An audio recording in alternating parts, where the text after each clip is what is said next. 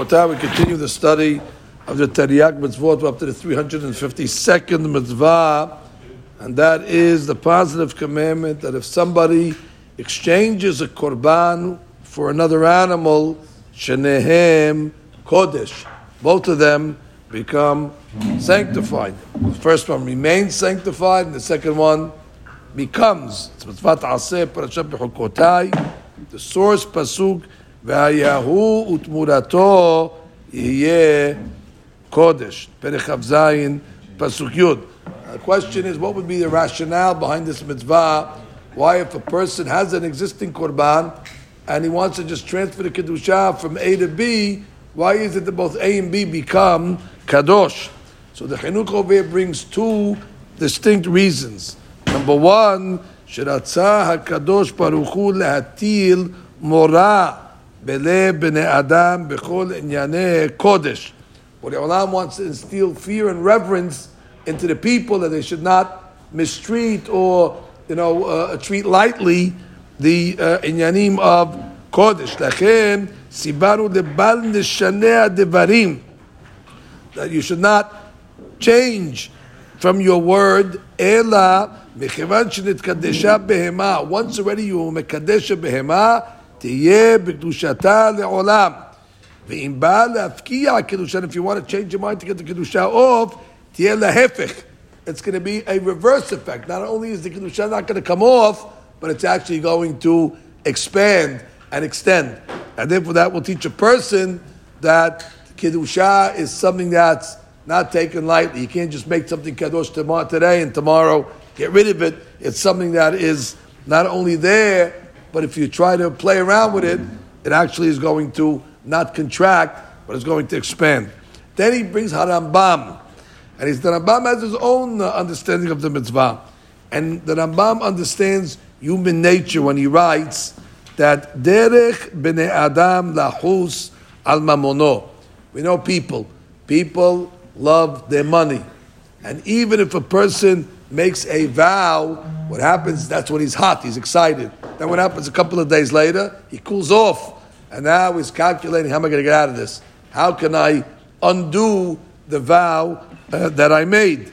So therefore, he wants to, let's say, uh, get away with a cheaper animal. Let's say he donated an animal to the Beit HaMikdash. It was a $2,000 animal. And at the time that he did it, he was excited. Wow, I'm going to give a big, donation to the Beit HaMikdash. Then as he cooled off, you know something, what I get to such a big animal for? Ah, I'm going to give a thousand dollar animal. Let me just transfer the kiddushat to this one. So animal's an animal at the end of the day. And therefore, Rambam understands that psychology of a human, and therefore, we're not going to let you do that. We're not going to do that. And he says, and even in a case where the guy wants to upgrade it, we're not going to let him because once already he knows he can change, over time he's going to change, not only from not letov, but he's going to go from tov lera. Now over here, after the chinuch brings the Rambam's reason, he pauses and he gives the Rambam hakarat tov. He says to him that Harambam did an amazing job by explaining to us many of the reasons of these uh, mitzvot, and therefore he says, yadi im zot."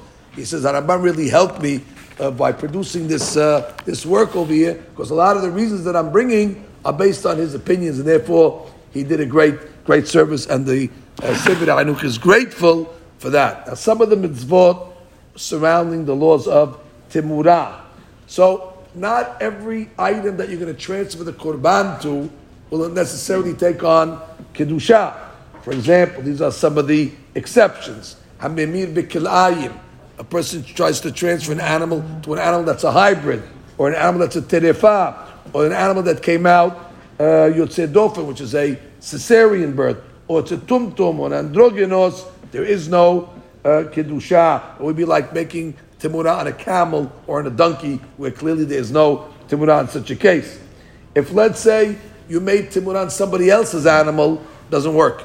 Only the owners could do it unless the owner of the animal said, whoever makes timun on my animal, it should work, therefore it works. If let's say a person is mimir, one animal to a hundred, he says, I want the kedusha of this animal to go to a hundred animals, all hundred become kadosh. And for that matter, he also gets malkut a hundred times because he transgressed the minyan of Timurah a hundred times. Furthermore, and Timurah or said Timurah. Once a person made Timurah on an animal, you can't make Timurah on the animal that already was uh, uh, exchanged.